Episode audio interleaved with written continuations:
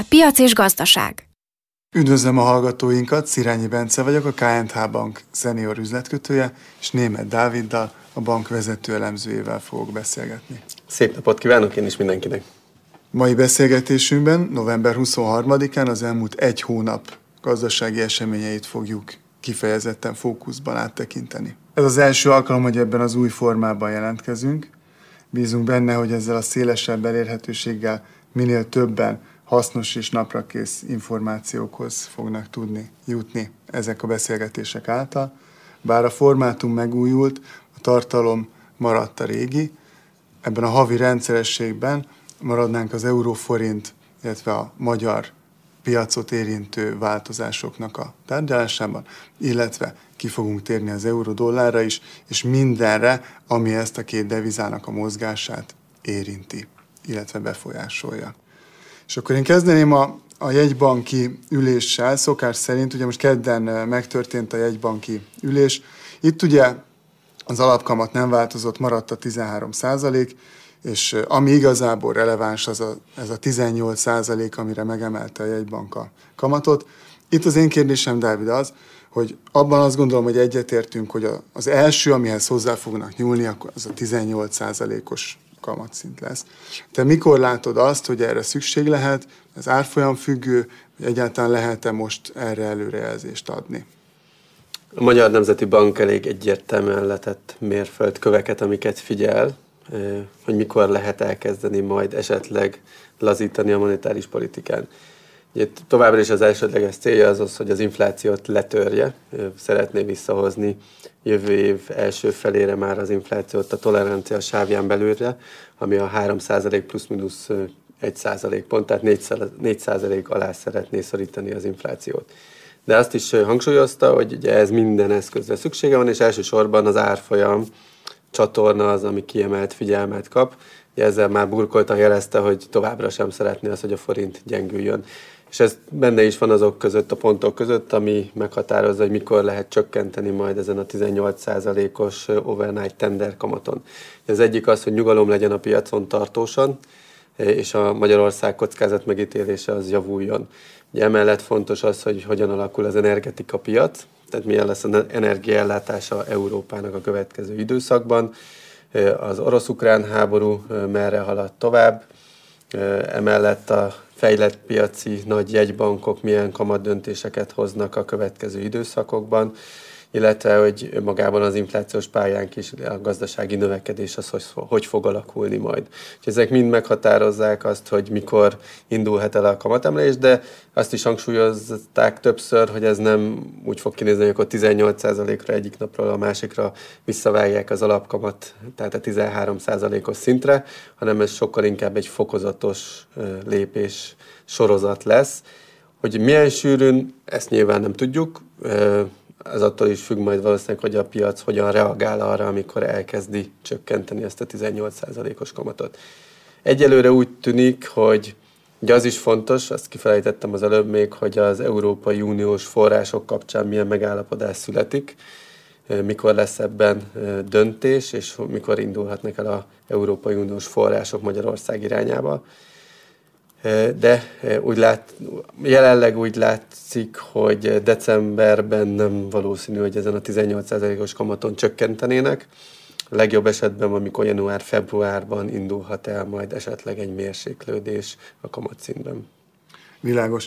Hogyha említetted az EU-s pénzeket, éppen ma jött ki egy nagyon friss hír arról, hogy az Európai Bizottság mit fog javasolni, én szeretném, hogyha ezt egy picit tisztába tennék, hogy a folyamatosan egymásnak ellenmondó hírek jönnek ki, és elég bonyolult ezt áttekinteni, hogy most milyen pénzek eh, vannak függőben, milyen bizottság vizsgálja, stb. Én eh, abban foglalnám ezt akkor össze, hogy akkor, ha jól értem, akkor két kérdés van most, ami az EU pénzek kapcsán nagyon égető, ami az idei évet mindenképpen érinti. Az egyik a kohéziós alap, a másik pedig a helyreállítási alap. És amilyen számok itt elhangzanak, az a kohéziós alapban ez a durván 7,5 milliárd euró, nagyságrendileg 3 ezer milliárd forint, a helyreállítási alapban pedig durván 4 milliárd euró. És ugye a mai hír, láttuk, hogy egy korábban is akkor gyengült a forint, amikor negatív hírek jöttek, aztán visszaerősödött, amikor pozitív hírek jöttek. Éppen mai hír, hogy az Európai Bizottság azt javasolja a tanácsnak, hogy fagyassza be a teljes kohéziós alapot, ezt a 7,5 milliárd eurót. Ugye annyit pontosítanék rajta, hogy ez nem a teljes kohéziós alap. Ugye itt három al büdzsében történik fagyasztás, és összességében 7,5 milliárd. Ugye ez a kohéziós alapoknak nagyjából ez a 30%-át teszi ki. Ugye ezek a kohéziós alapok, ezek a 2021-27-es költségvetési időszakra vonatkoznak, úgyhogy azzal, hogy befagyasztanak most potenciálisan 7,5 milliárdot ebből, ez nem jelenti azt, hogy ez végleg elveszne Magyarország számára. Nem férhetnénk hozzá a következő időszakban, de ugyanúgy feltételekhez lehet ezt kötni, hogyha valamiket teljesítünk, akkor feloldhatják ezeket a zárolásokat, befagyasztásokat ezeknél az Európai Uniós forrásoknál. Természetesen, hogyha kicsúszunk a 2027 plusz eh, három éves időszakból, amíg föl lehet használni ezeket az Európai Uniós forrásokat, akkor már nem tudjuk felhasználni, de ez minden Európai Uniós forrásnál így van. Tehát hiába van egy programunk, hogyha nem használjuk, nem tudunk annyi programot kiírni és teljesíteni, amivel le tudjuk hívni a teljes uniós forrást ebben a 6 plusz 3-as vagy 7 plusz 3-as évszabályban, akkor azok az uniós források elvesznek. Ez általában egyébként az Európai Uniós országok többségében így is szokott lenni. Nagyon ritka az, hogy egy-egy ország le tudja hívni 100%-ban a kohéziós pénzeket. Sokkal jellemzőbb az, hogy valahol a 85-95% közötti felhasználási arány van. Magyarország ebből kiri, eh, kimagaslunk. Mi az elmúlt időszakban mindig lehívtuk a 100%-ot, eh, hiszen sokkal több projektet indított el a kormányzat, akár saját büdzséből is. Pont azért, hogyha lesznek olyanok, amit nem fogad be az Európai Unió, mint elszámolható Európai Uniós projekt, akkor legyen helyette más, amit be tudjunk nyújtani, és akkor azt el tudjuk számolni. Hogyha amit nem fogad el, azt akkor költségvetési pénzből kell finanszírozni, szemben amit elfogad, azt utófinanszírozással pedig odaadja az Európai Unió. Oké, okay. akkor vegyük számba azt, hogy mi lehet a legrosszabb, ami csak ezzel most maradva ennél a kohéziós alapnál. Ugye ez volt az, ahol 17 vállalást tett a kormány, amelyek között például az egyik volt ez az integritási hatóság felállítása, stb. stb. Tehát ha azt mondják most, hogy befagyasztják ezt az alapot, az azt jelenti, hogy további feltételekhez kötik, aminek ha majd megfelelünk, akkor jöhetnek ezek a pénzek? Hát van egy ilyen olvasata is, igen. Nem biztos, hogy további feltételekhez, hanem inkább az, hogy ezek a törvények, amiket most elfogadtak, illetve ezek a hatóságok, amiket felállítottak, ezek hogyan működnek. Ugye be kell bizonyítani azt, hogy az integrációs hatóság az egy megfelelő szerv arra, hogy a korrupciós gyanús eseteket kiszűrje, és megfelelően osszák el az Európai Uniós forrásokat. Tehát elképzelhető, hogy ha ezt be tudjuk már bizonyítani pár hónapon keresztül, hogy működik, akkor onnantól fogva már elkezdik felszabadítani a pénzeket. Mm. Persze jöhetnek még plusz igények, amikre azt mondják, hogy, hogy találtak még kiskaput, amit be kéne zárni, de alapvetően Ugye erről volt egy Európai Bizottságos megállapodás, hogy ezeket a törvényeket kell elfogadni, ezeket a kiskapukat kell bezárni, vagy átalakítani a rendszerben, és onnantól fogva működik. Most a magyar kormány azt mondja, hogy ezeknek már megfelel, illetve elindult most a hatóságnak a működése is, úgyhogy rendben lesznek az Európai Uniós forrásoknak a felhasználásai. De az Európai Bizottság, illetve hát ugye mögött az Európai Parlament a szkeptikus ezzel kapcsolatban. Az Európai Parlament nem tud ezzel kapcsolatban döntést hozni, viszont nyomást tud gyakorolni az Európai Bizottságra, hogy ne fogadja még el ezeket az intézkedéseket a jelenlegi formájában, mert még mindig kételyeket vetnek fel és az Európai Bizottság most jelenleg nem hozta meg azt a döntést a saját hatáskörébe, hogy lezárja a kondicionális eljárást, tehát ezeket a 17 pont, illetve a hatóságok felállításával ő azt mondja, hogy még nem biztosított jelen információk alapján, hogy ez megfelelően működik, ezért tovább passzolta a labdát, és egy ajánlást tett a pénzügyminiszterek tanácsának, hogy a jelenlegi információk alapján, vagy birtokában továbbra is ez a 7,5 milliárd eurós befagyasztás, ez érvényben maradjon. Úgyhogy egyelőre most ez a friss ajánlás, ezt még az Európai Tanács, és ez se, még nem egy hivatalos, bocsánat, nem egy hivatalos ajánlás, ez csak egy kiszivárogtatott információ, amit a egy német portál írt meg, hiteles EU-s forrásra hivatkozva, hogy ez lesz a hivatalos ajánlás. És december 6-án van egyébként a pénzügyminiszterek tanácsának az ülése, ahol azt tudjuk, hogy napirendre került már az EU a magyarországi pénzekkel kapcsolatos döntés, ugyanúgy, ahogy napirendre került a, az ukránoknak nyújtandó hitel, amit, vagyis hát a, az a hitel felvétel, amihez hozzá kéne járulni a Magyarországnak is, hogy az EU fölvegyen hitelt, és utána Ukrajnának adjunk pénzt. Szintén, mint ahogy napirendre került a, a minimum, minimum, globális minimum adónak a kérdése. Úgyhogy ezek napirendi pontok lesznek, valami döntés fog ezzel kapcsolatban születni december 6-án, és eh, ahhoz, hogy a bizottság ajánlását elfogadja az Európai eh, Pénzügyminiszterek Tanácsa, ehhez egy minősített többségre van szükség. Ez a minősített többség ez azt jelenti, hogy 55%-ának a szavazóknak, ugye ez jelen esetben a 27 tagállamból 15 tagállamot jelent, nekik el kell fogadniuk ezt a javaslatot, illetve 65%-át a népességnek, az Európai Unió népességnek fedeznie kell ezeknek az országoknak, tehát legalább ennyi népességszámmal kell bírnia az igennel szavazók táborának.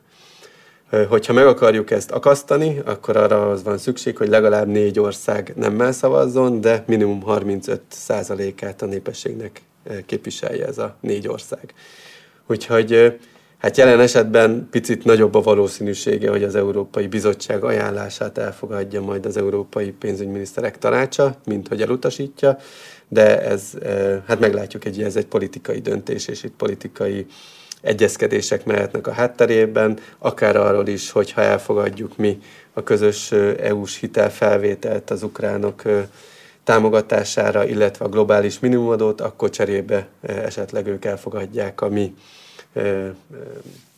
eddigi törvényeinket, amit, amit benyújtottunk, és azt mondják, hogy ez hatékony. Szóval itt sok, sok egyezkedés lehet a háttérben, de amit biztosan tudunk, hogy a december 6-ára majd figyelni kell, ez pedig ez a bizottsági döntés. Értem, tehát december 6-a lesz itt a következő fontos dátum. December 6. Két ütőkártyát említettél itt az ukránoknak nyújtandó hitelt, illetve a globális minimumadót. Mi a helyzet a a NATO tagsággal, a svédek és finnek NATO tagsággal érdekelheti az Európai Uniót, vagy, vagy ez egy, nem, egy, nem egy komoly ütőkártya szerinted? Hát akár érdekelheti, ha abból indulunk ki, hogy a, a lengyelek meg a csehek majd a aktuális visegrádi négyek találkozóján egyértelműen ezt témaként vetik föl, hogy mikor fogja már Magyarország ratifikálni azt, hogy Svédország és Finnország NATO tag lesz, ebből kiindulva ez is egy fontos téma, de talán ez nem a európai pénzügyminiszterek tanácsi ülésének lesz a, a napi rendjén, sőt, tehát biztos, hogy nem lesz az a napi rendjén, de ettől még háttérbeszélgetésekben felvetődhet ez is. Itt a kormány azt mondta, hogy el fogja fogadni Svédországnak és Finnországnak a NATO-ba való belépését, szemben mondjuk ugye Törökországgal, akik még mindig lebegtetik egy picit, mert Svédországgal kapcsolatban vannak agályaik. Úgyhogy nálunk szimplán csak azt mondják, hogy eddig nem volt időre, de a parlament el fogja fogadni. Oké. Okay. De akkor ez azt jelenti, hogy mégis nagyobb valószínűséget tulajdonítasz annak, hogy elfogadják ezt a javaslatot, és átmenetileg ugyan de ezt a részt ezt befogyaszthatják, ezt a 7,5 milliárd eurót. Az a legvalószínűbb, hogy például az újjáépítési alapnál, ugye ott az a fontos, hogy meglegyen az elfogadott programunk. Ugyanis ha évvégéig nincsen egy elfogadott programunk, akkor ennek a 5,8 milliárdos keretnek a 70%-át elbuknánk. Ugye ez 4 milliárd euró, 4,2 milliárd euró. Ami a legvalószínűbb, hogy a programot azt el fogják fogadni, ez olyan, mint a lengyeleknél, hogy nekik is elfogadták a programjukat, viszont nem lesz folyósítás addig, amíg nem teljesítjük azokat a változtatásokat, amiket elvár az Európai Unió Magyarországtól.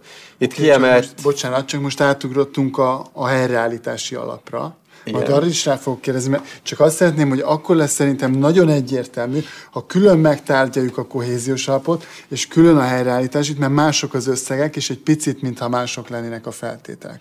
A De feltételek nagyon hasonlóak, hasonlóak azért, tehát ezek nagyon összefonódnak ah. ezek a, a feltételek, illetve a feltételrendszerek.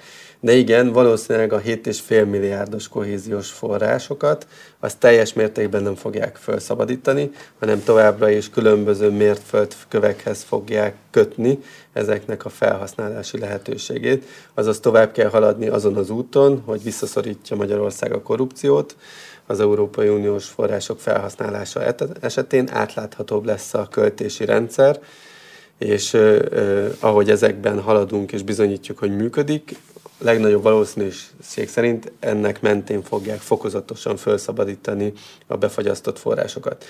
Emellett már lehet benyújtani, el lehet indítani projekteket, hogyha megvannak a programok, tehát, ha elfogadják a programokat, amit Magyarország tervez az Európai Uniós források felhasználása esetén, ugye ami nincs befagyasztva program, ott már elindulhatnának akkor a programok, és szépen elkezdődött elkezdhetnénk benyújtani a számlákat, mint ahogy például az agrártárca esetén az teljesen kívül esik ezen, és az agrárra vonatkozóan már meg is van az elfogadott programja Magyarországnak, és ott folynak is folyamatosan. Ezek az normál költségvetési alapok, vagy normál EU-s alapok, ezek a 7 éves költségvetést, amit... Mint ahogy a kohéziós alap is a 7 éves költségvetés része. része. Így van, tehát ez annak egy része, és hogyha a teljes 7 éves költségvetési elérhető forrásokat nézzük, akkor ez a 7,5 milliárd, ez mindössze 30%-át teszi ki ezeknek okay. a pénzeknek.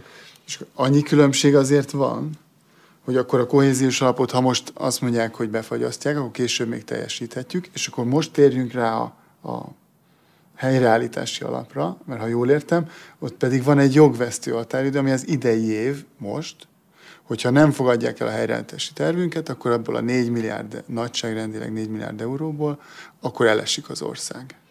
Így van, tehát ott egy 5,8 milliárdos eh, keretünk van, és ott viszont az a különbség, hogy ott a programot kell csak elfogadni. Ha elfogadják a programot, a, amire mi el szeretnénk majd költeni ezeket az Európai Uniós forrásokat, akkor onnantól fogva elérhető marad jövőre is ez az 5,8 milliárd euró.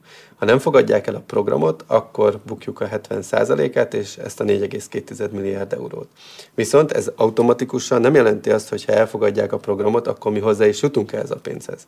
Ettől ez még ugyanúgy be lesz fagyasztva, addig, amíg nem teljesítjük azokat a feltételeket, amit elvárnak. Itt kiemelt szerepe van például a bíróságoknak a rendezésével, amit március 31-ig vállalt a kormány, hogy benyújtja azokat a törvényeket, amik, amik az EU szerint aggályosak a magyar bírósági rendszer működésében. Úgyhogy ha el is fogadják a programot, amire én azt gondolom, hogy jó esély van, akkor is valószínűleg az első negyedében ebből semmi pénzt nem fogunk látni, mert először rendbe kell tenni a törvényeinket, és majd csak utána kezdhetünk el ezeket az Európai Uniós forrásokat felhasználni, kezdhetjük el felhasználni ezeket az Európai Uniós forrásokat. Értem. Tehát szerinted a legvalószínűbb szenárió az az, hogy a kohéziós alapot átmenetileg de felfüggesztik, és a helyreállítási alapban pedig a helyreállítási tervünket talán inkább jóvá hagyják, nagyobb valószínűséggel. Ott szintén december 6-a lesz a következő kulcsdátum, ugyanezen az ülésen. És itt pedig az a kérdés, hogy miután a tervet jóvá hagyják, ugyanúgy megvalósulnak-e ezek a jogállamisági feltételek, amik feltételei annak, hogy a következő lehívásaink fizikailag is megvalósuljanak, tehát jöjjön a pénz. Így van, tehát továbbra is folyamatosan, és ez nem csak rövid távon igaz, hanem nagy valószínűség szerint a teljes költségvetési periódus alatt Magyarországnak riportálnia kell majd negyed évente, lehet, hogy később fél évente, de hogy ezek a mechanizmusok működnek Magyarországon, átláthatóan költjük el az Európai Uniós pénzeket, és amikor azt látja az Európai Unió, hogy ebbe problémák vannak, akkor később is nyúlhat még ahhoz az eszközhöz, hogy befagyasztja a kifizetéseket, addig, amíg nem rendezzük a hátterét az források elosztásának. Értem.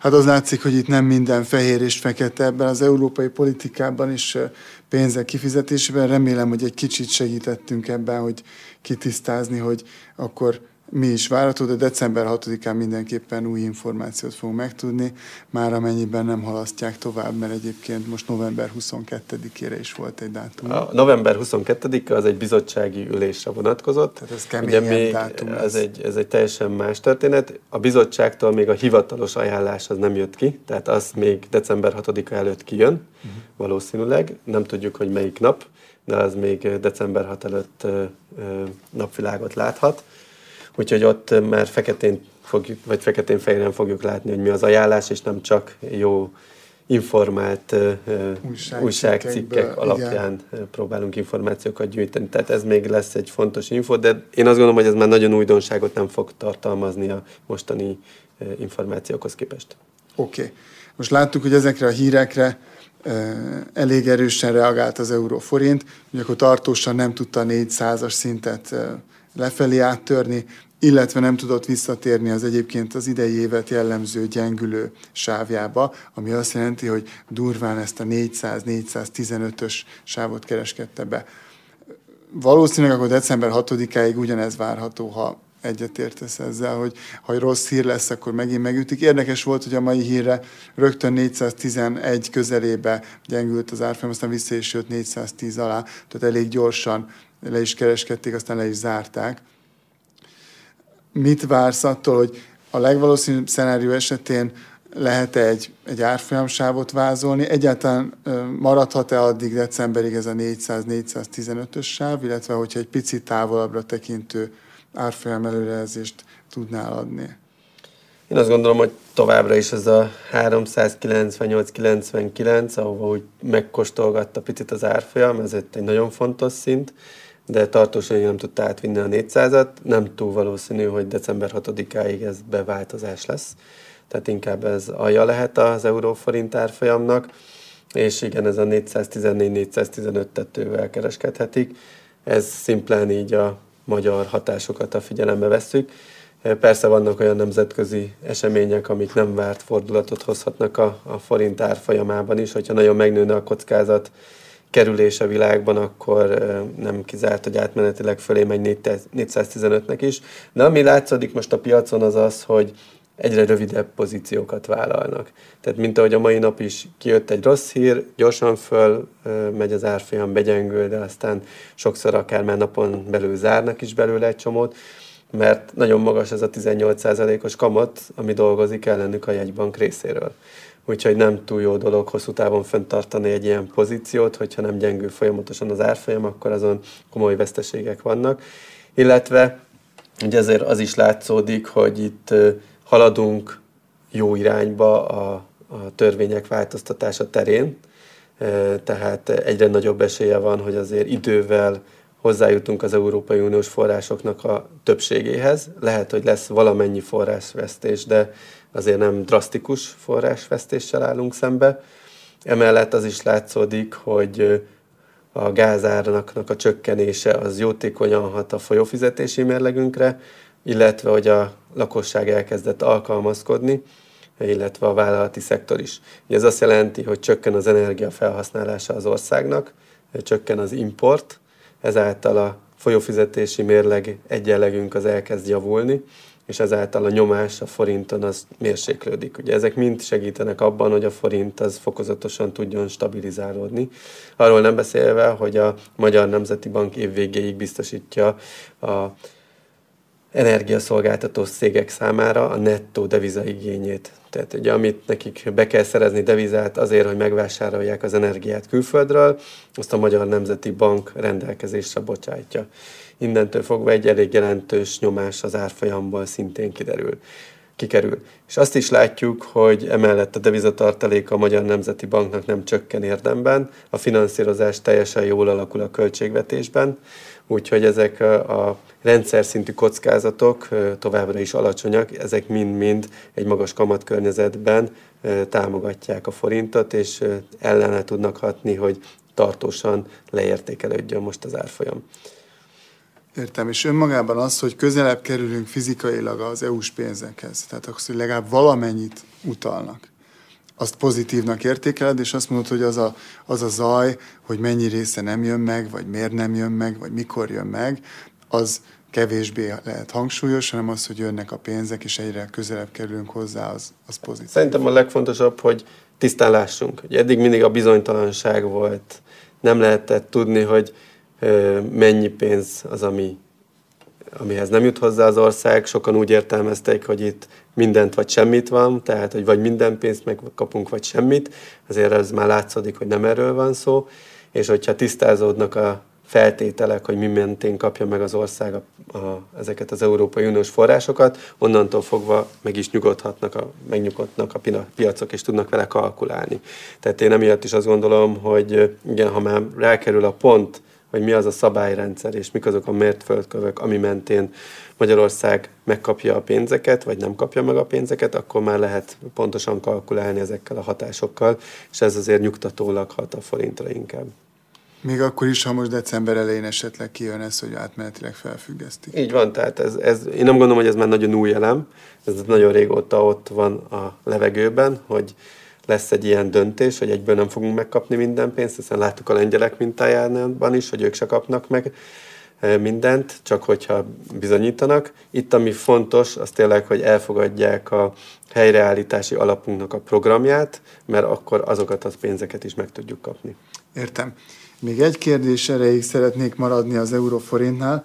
Itt volt egy érdekes kormányrendelet, ahol ugye láttuk, hogy 18%-ra fölemelte a jegybank a kamatot azért, hogy a forintot megvédje, és erre jött egy kormányrendelet, ami ezt beszabályozta, és azt mondta, hogy az intézményi befektetőknek, illetve 20 millió forintnál nagyobb betéteseknek nem lehet odaadni a bankoknak kvázi ezt a 18%-ot, hanem a három havi DKI hozamot kell odaadni. Tehát egy kvázi kamat csökkentés, vagy egy, egyfajta e, megszorítás a magas kamatokból, ami látszólag ellene hat ennek a magas kamat környezetnek. Erre jöttek lefelé a swap pontok, egy picit kevésbé lett drága a forintálni spekuláció. Szerinted ez releváns a piac szempontjából, vagy azért olyan nagy hatást nem tulajdonítasz neki? Még továbbra is azért a külföld, ha van más egybanki eszköz is, az a Tomnext, ugye az egynapos deviza csere ügylet, ahol 17%-ot biztosít a jegybank. Tehát a külföldi spekulációt a forint ellen, azt próbálja most is még drágán tartani a Magyar Nemzeti Bank. Ezzel az intézkedéssel a kormány persze hat arra, hogy egy picit csökkenti az elérhető kamatszintet Magyarországon. Én nem gondolom azt, hogy ez érdemben megváltoztatta a szigorát a monetáris politikánknak. Az biztos, hogy elindíthat egy olyan folyamatot, hogy átcsatornáz pénzeket diszkontkincstárjegyekbe, ami megsegíti az állam finanszírozását, és nem a jegybankba áramlik ez a pénz. Ez, ugye ezzel két legyet is ütne, ütnének, mert egyrészt ugye kisebb kamatot kell fizetni az államnak ezekre a megtakarításokra, így kisebb a költség rajta, másik oldalról pedig támogatja az állam finanszírozását, hogyha diszkontkincstárjegyeket vásárolnak.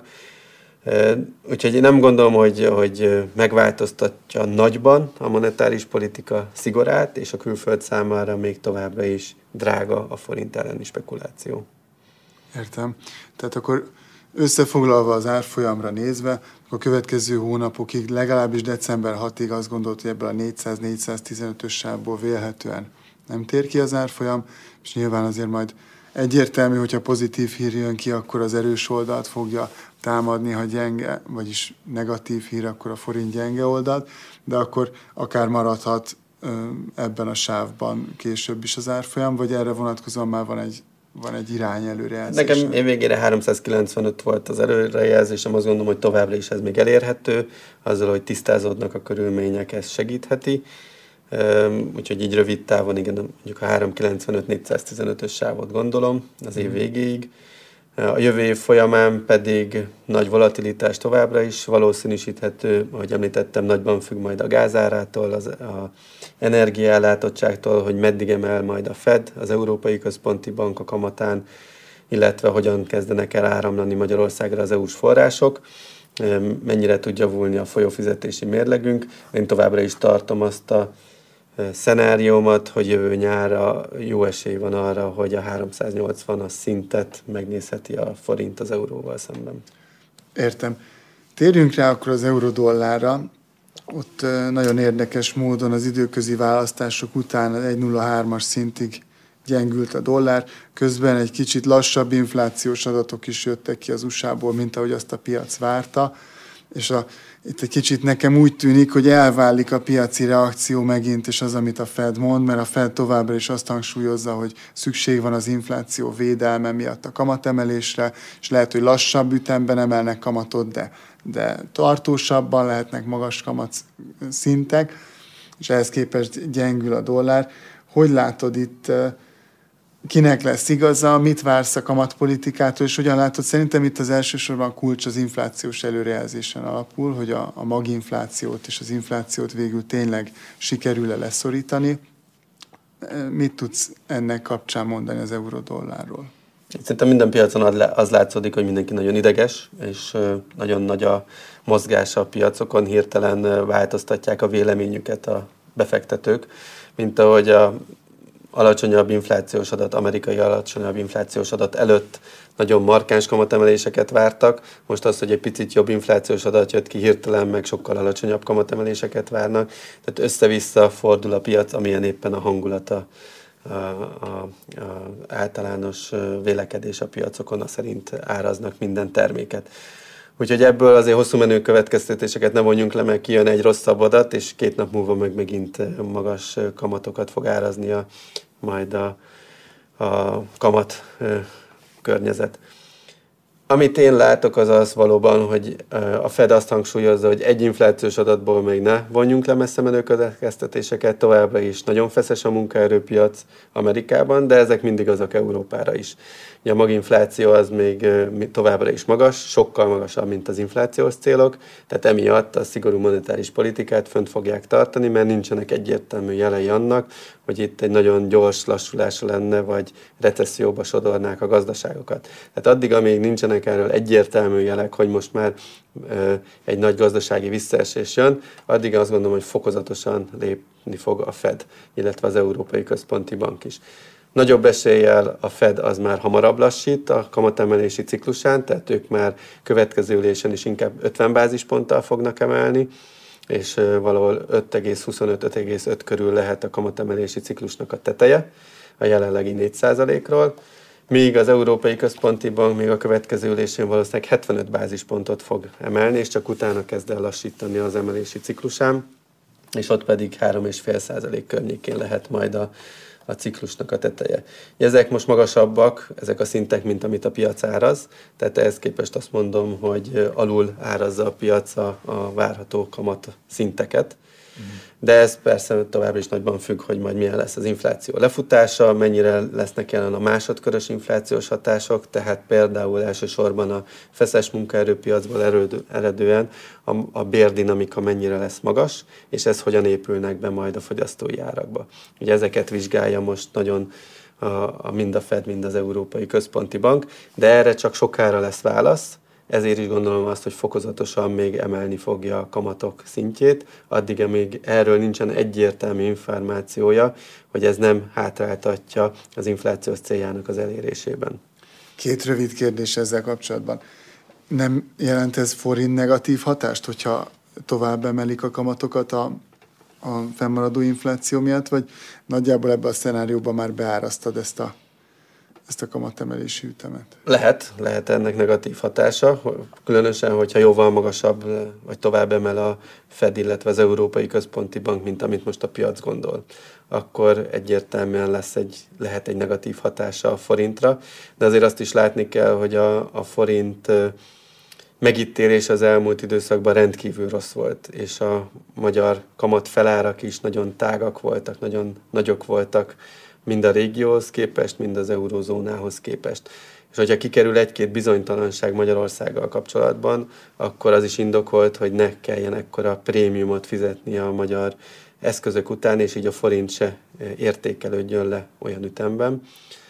De természetesen befolyásolni fogja az Európai Központi Bank és a Fed döntése. Ezért is hivatkozott a Magyar Nemzeti Bank alelnöke is erre, hogy figyelemmel követik, hogy hogyan, mit lépnek a nagy jegybankok, és ez is befolyásolni fogja az ő lépéseiket. De azért azt se felejtsük el, hogy mi 50 bázispont kamatemelést hajtottunk végre nem olyan régen, miközben arról beszélgettünk, hogy a Fed meg az Európai Központi Bank még két-két és fél százalékot emel az alapkamat szintjén. Tehát nagyon szigorú a magyar monetáris politika. Ez mit jelent az euró-dollárra rövid távon és középtávon? Akkor azt jelenti, hogy egy túlreakció volt ez a dollárban, és vársz egy dollár erősödést? Hogy tudnád ezt számszerűsíteni? Én, én továbbra is igen a paritás körüli dollárt várom. A sávalja az 0,95, a sáv teteje meg ez az 1,04-1,05. Sajnos ez egy nagyon tág sáv, de azt is látjuk, hogy néhány nap alatt be tud járni ilyen mozgásokat, vagy egy-két hét alatt, úgyhogy ennél nagyon szűkebb sávot így a következő időszakra nem nagyon lehet megfogalmazni. Kicsit középtávon gondolkodva pedig eltávolodhatunk a paritástól, és visszatérhetünk a 1.03-1.08-as sávba, de ez inkább a jövő év közepe második felétől várható ez a fajta elmozdulás. Rendben, Dávid, köszönöm szépen. Kimerítettük mindazt az időkeretet és azt a tartalmi keretet, amit ebben a beszélgetésben kiszoktunk. Nincs más hátra, hallgatóinknak köszönjük szépen a figyelmet és remélhetőleg lehet, hogy találkozunk még decemberben, de mivel a te elérhetőséged és az enyém is elég bizonytalan, a januári biztos, a decemberi pedig feltételes, addig is búcsúzunk, viszont hallásra. Mindenkinek nagyon kellemes napot kívánunk.